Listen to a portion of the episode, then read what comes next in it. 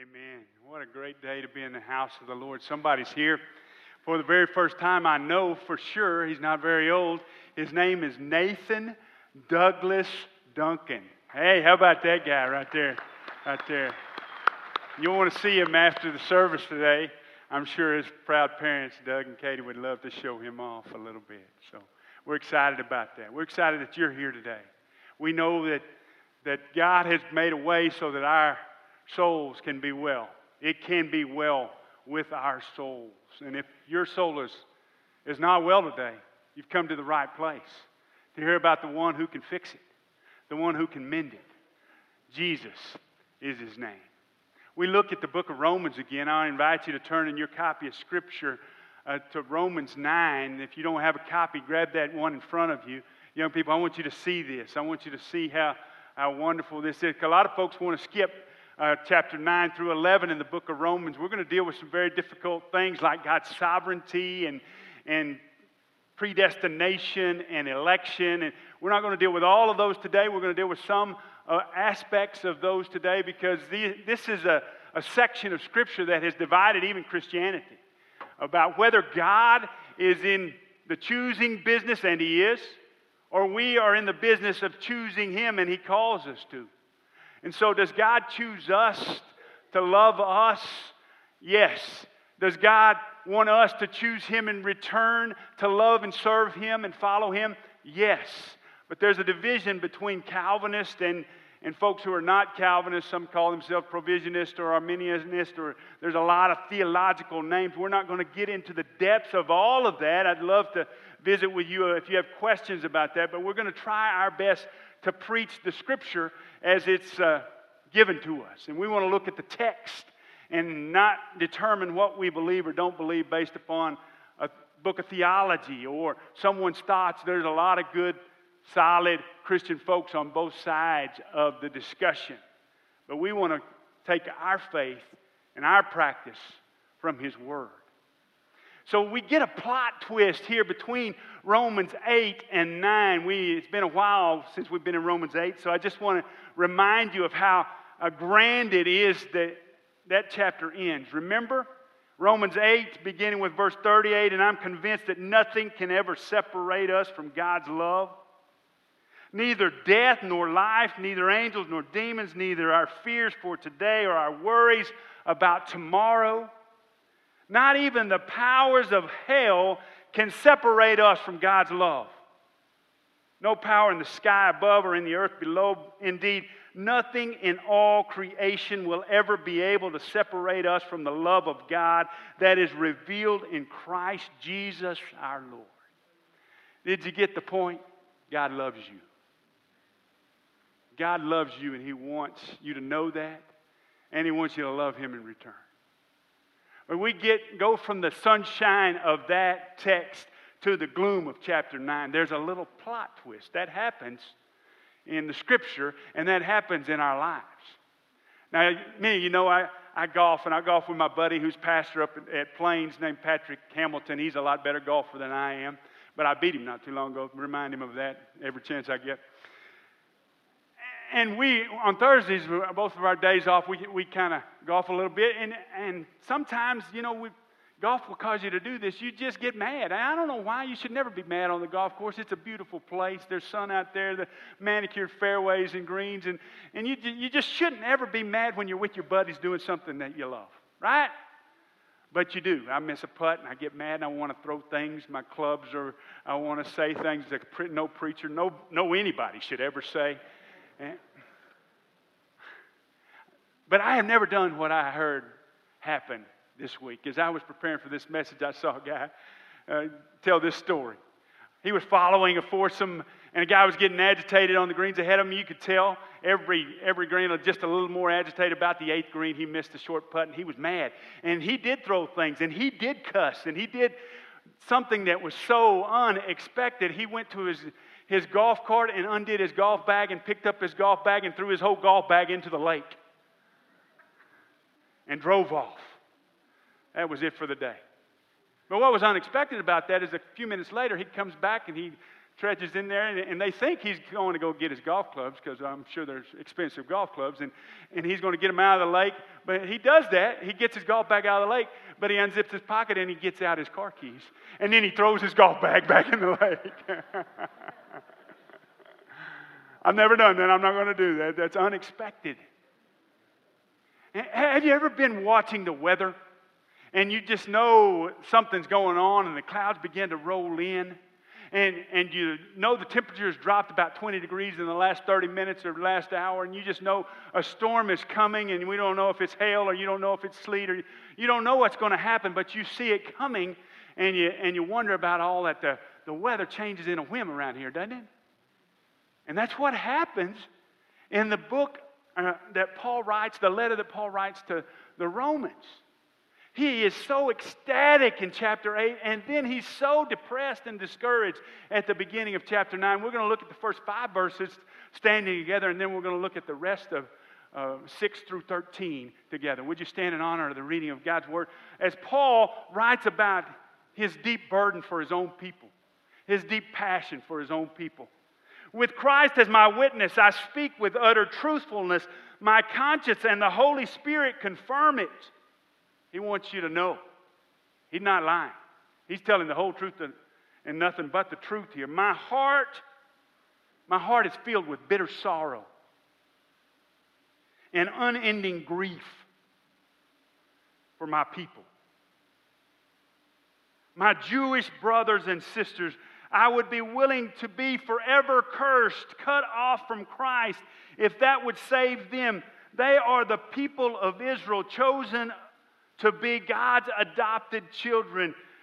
God revealed his glory to them. He made covenants with them and gave them his law. He gave them the privilege of worshiping him and receiving his wonderful promises. Abraham, Isaac, and Jacob are their ancestors.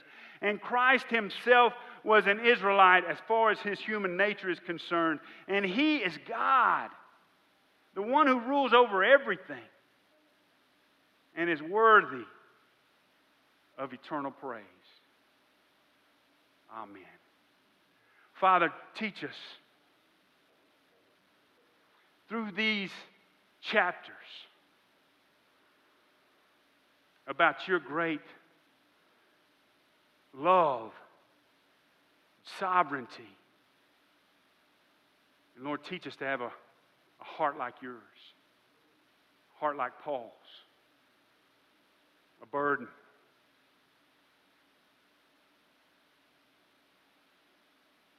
In your holy name we pray. Amen.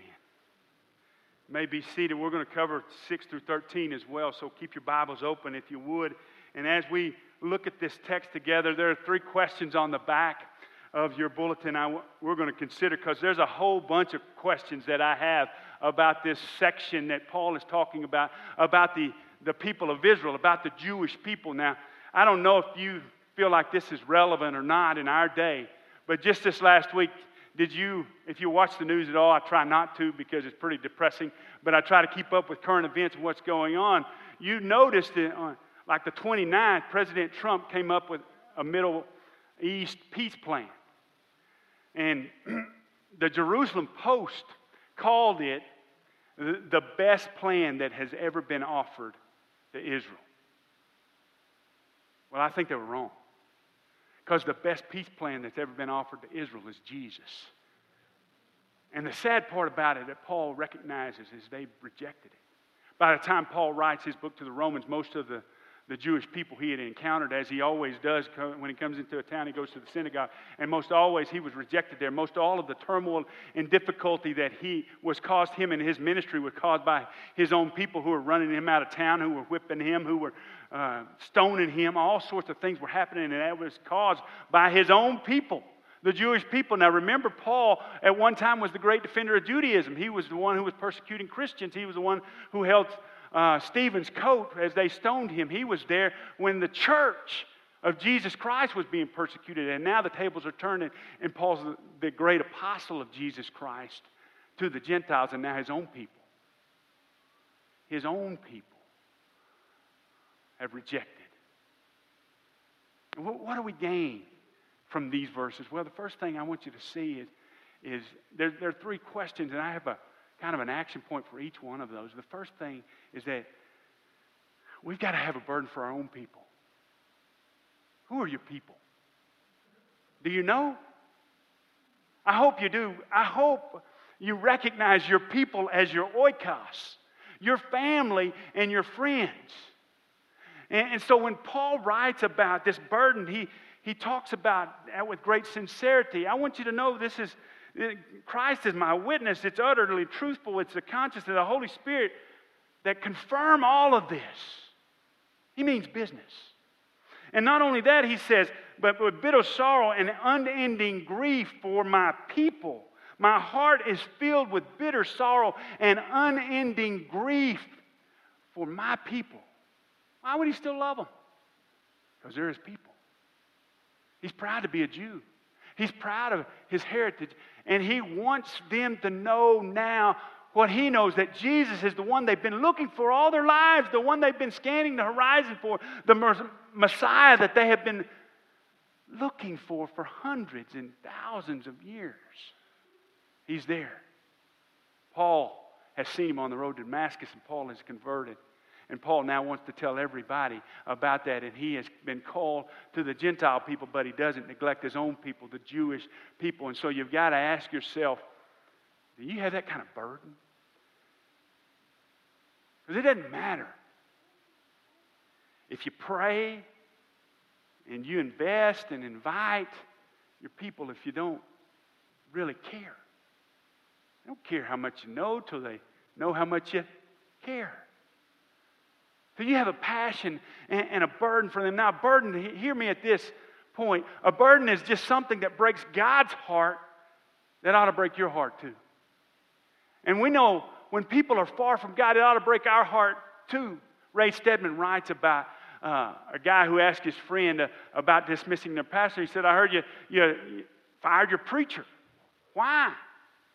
And they said, Because he told us we were going to hell. And the friend said, Well, well what about the next guy? What does he say?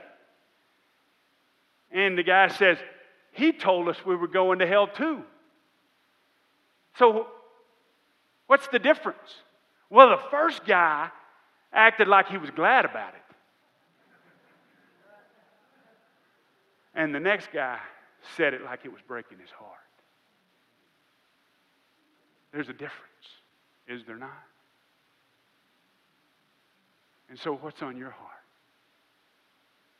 Better said, who's on your heart?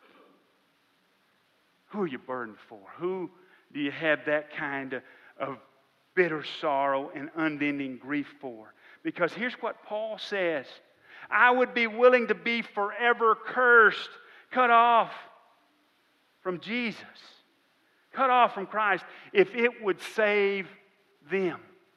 Forever cursed. Well, what's that all about? I think Paul is saying here he would be willing to go to hell if it would allow his people to go to heaven. He would be willing to be forever cursed if his people would be saved. And, folks, that's passion. I'm not sure I have that kind of burden for people. But here's what I do know hell is a real place. And we can't ever forget it's not a place where people are partying all the time. It's not a place where hell raisers go and think they're having fun all the time. It's a place, the Bible describes it as a place of darkness and a place of fire and a place of torture and a place of pain and suffering and anguish and a place of eternal isolation and separation where you never know anyone and you're always lonely. We don't want anybody to go to that place. I want people to go to heaven. I don't want to go to heaven without my wonderful wife. I know she's committed her life to Christ. I don't want to go to heaven without my kids. I don't want to go to heaven without my granddaughter one day. She's going to hear from her grandpa about Jesus. I don't want to go to heaven without my neighbors. I don't want to go to heaven without uh, my fellow people, without you. You don't want to go to heaven without your people either. So we got to keep reminding people that Jesus is the only way, the truth, and the life. And no one comes to the Father, no one gets to heaven except through Him. We don't get there on our own merit, we get there on His, not our own ticket on His. And so Paul is brokenhearted, and that's the value of the broken heart because as your heart is soft toward people and you care about people,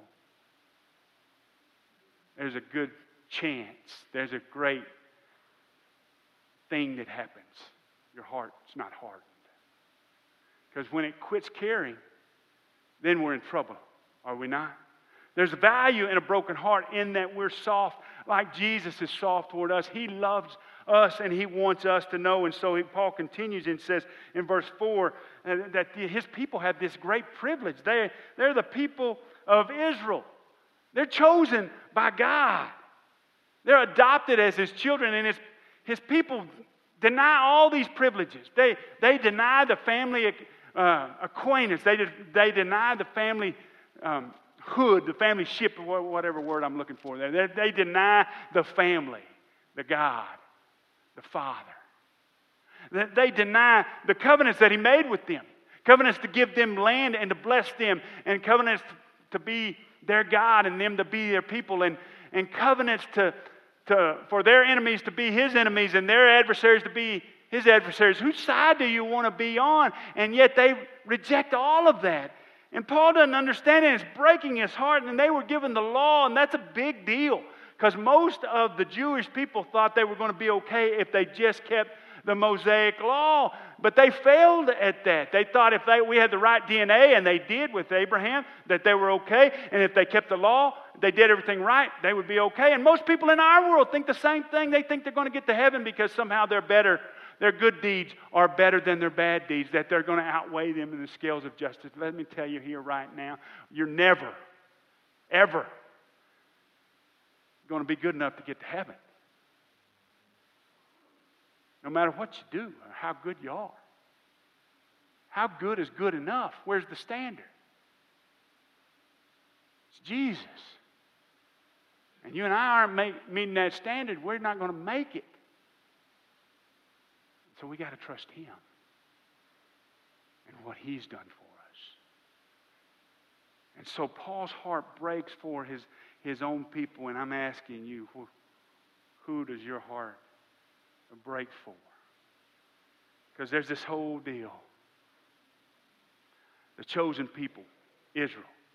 You got these patriarchs, and he kind of goes through the history of Israel Abraham, Isaac, Jacob. Abraham was the one God initially made the covenant with, and Isaac was his son, the, the son of, of promise. And, and then Jacob, you get to Jacob, and his name was eventually changed to Israel, and that's where the whole people of Israel get their name. And Jacob is a, he's a swindler. He's just a sorry dude. He's a no good, nobody. And yet God uses him and chooses him. And it's not based upon what he does, it's based upon God's sovereign choice. Way back in Genesis 25 23, look it up a little bit later. It talks about, and he's talking here to, to Rebecca, and he says, In your womb there's two sons, and they're going to be two nations. And he says, and we're going to get to this in, in just a moment, the, the older is going to serve the younger. And he says, Jacob have I loved, and Esau have I hated. Whoa. Does God hate? Hold that question, okay? For just a moment. Hold that question. Does God love some people and hate other people? Does God play somehow a divine game of duck, duck, goose? Duck, duck, damn? You're in, you're in, you go to hell? I don't think so. I don't think that's what the election is all about. We're going to get to that in just a second, though. And before we get there, though, let, us look at the next section.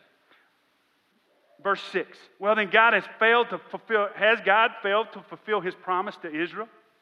No, for not all who are born into the nation of Israel are truly members of God's people. So here's the promise God's promise to bless uh, Abraham through his lineage, through his descendants, through Isaac. Abraham had eight sons. Did you realize that? Abraham had not only Isaac, but before he had Isaac, the older one, his name was, you know, Ishmael, born of the slave, or born of the servant um, Hagar. Ishmael's the oldest, then Isaac. Then he has six other sons, not from Sarah, but from Keturah, his second wife, after Sarah dies. And so, why does God choose Isaac among the eight sons of Abraham?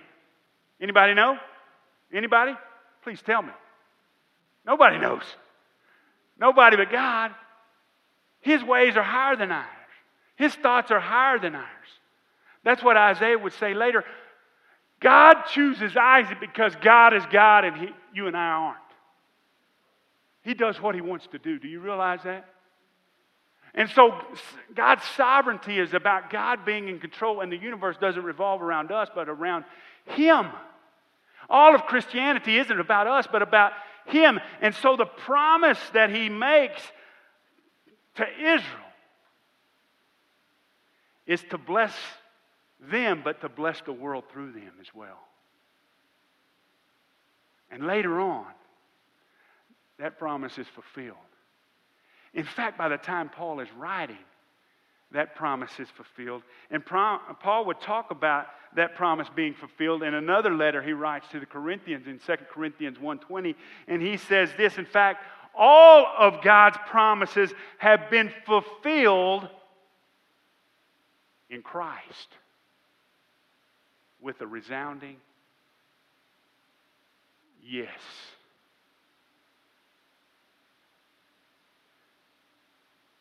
What role does Israel have in the world, in the plan of God? Israel gave us Jesus. And all the people of the world have been blessed through Jesus. Jesus was a Jew, an Israelite. He's in the lineage of Abraham, he's in the lineage of David. We know that if we've been in church any time at all. But what difference does it make? Because all the promises that God has given in the scripture are yes in Jesus. And if God doesn't fulfill his promise to the people of Israel, his chosen people, then what hope do we have? But we do have hope because he's given us all these promises, the greatest of which I think is that he will never leave us or forsake us. He's ha- he hasn't forgotten us, he will be with us. Another promise found in John 1 12, for those of you who don't know Christ yet, is this for all who believed in him, for those who received him or accepted him, he gave the right to become children of God. And that's what this passage is really dealing with. Who are the children of God? Is it Abraham's descendants? Is it those who do right all the time? Or is it those who have placed their faith in Jesus Christ and believe that he's covered them and their sin on the cross? All the promises of God are yes in Jesus. Galatians 3:16 uh, says this as well. I want you to hear it. God gave the promises to Abraham and his child. Thinking maybe that's Isaac.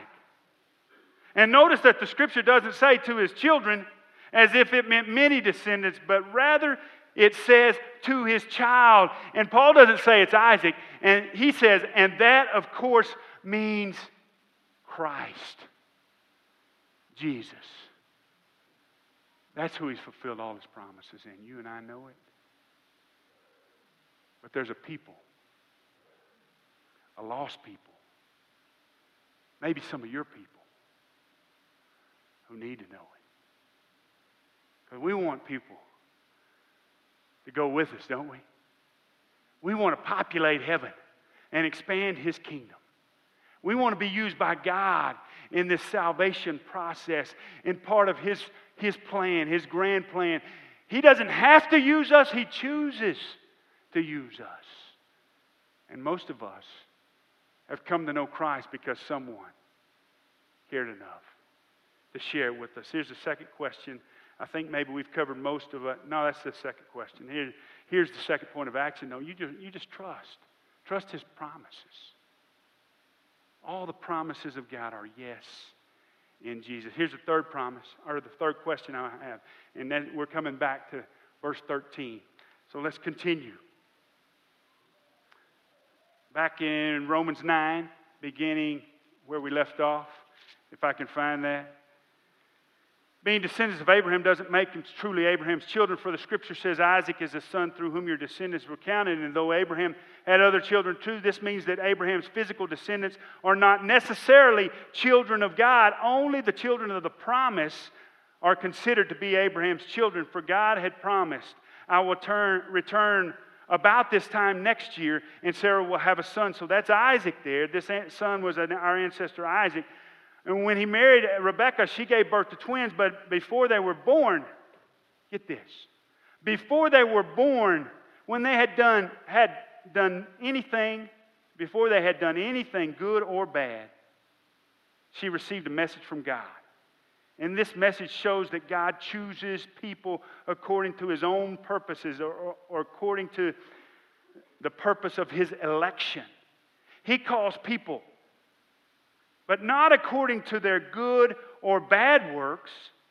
She was told, Your son will serve your younger son, your older son will serve your younger son. And in the words of the scripture, this comes from Malachi 1, 2, and 3, which had already been fulfilled. I loved Jacob, but Esau I hated. But I rejected Esau.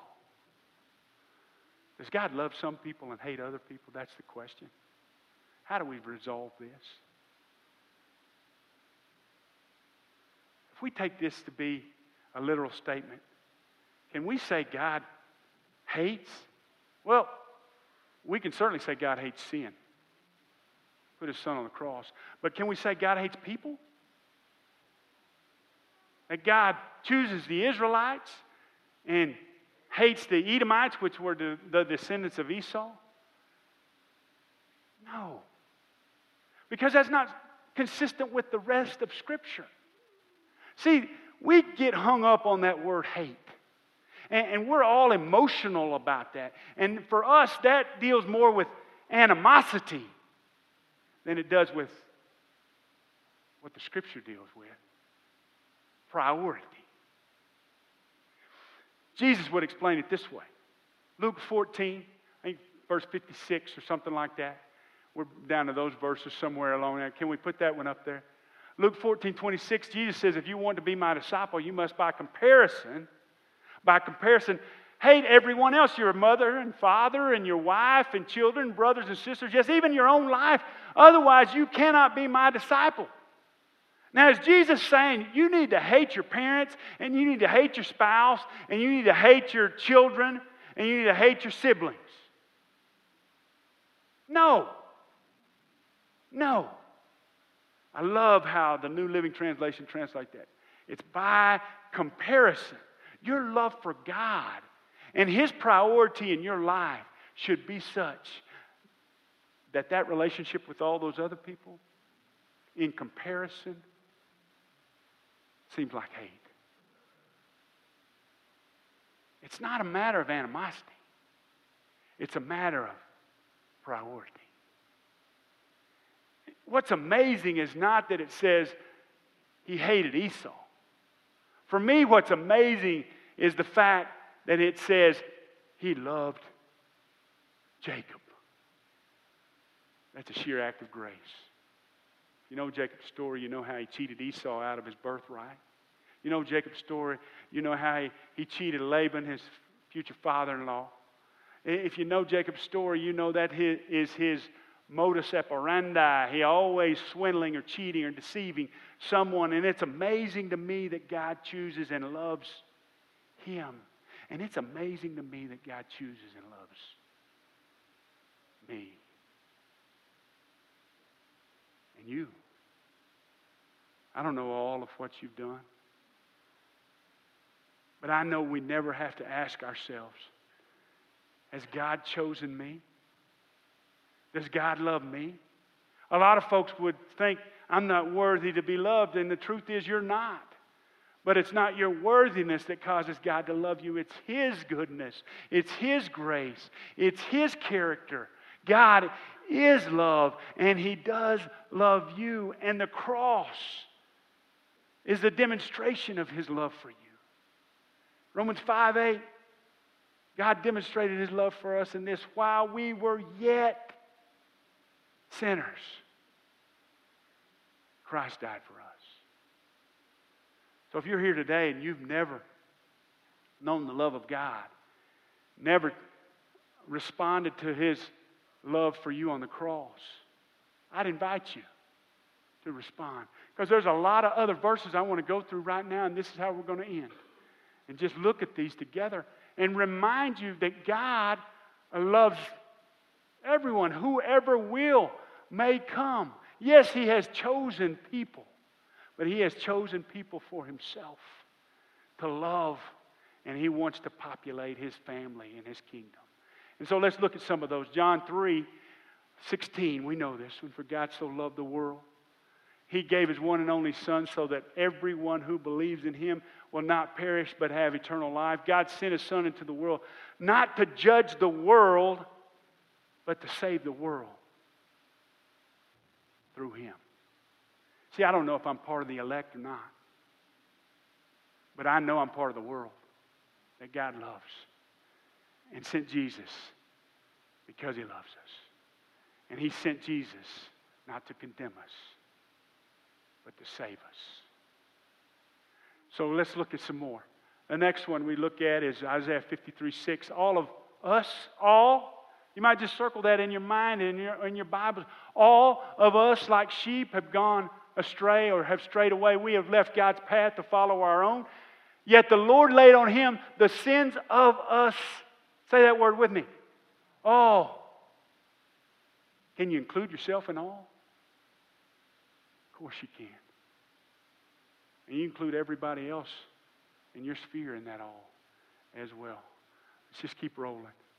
Romans 8 32. Just jot these down, look at them later. Since he did not spare even his own son, but gave him up for us all, won't he also give us everything else? 1 Timothy 2 3 and 4. This is good and pleases God our Savior who wants everyone to be saved and to understand the truth. He wants everyone to be saved.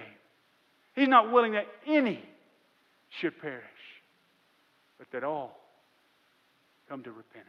Does that mean everybody's going to be saved? No. Because you got to receive the gift He's given us the gift of Jesus Christ, the Savior of the world. You got to make that personal. The gift does no good if you never unwrap it, you never receive it. Why am I telling all of you who all have already done this, this?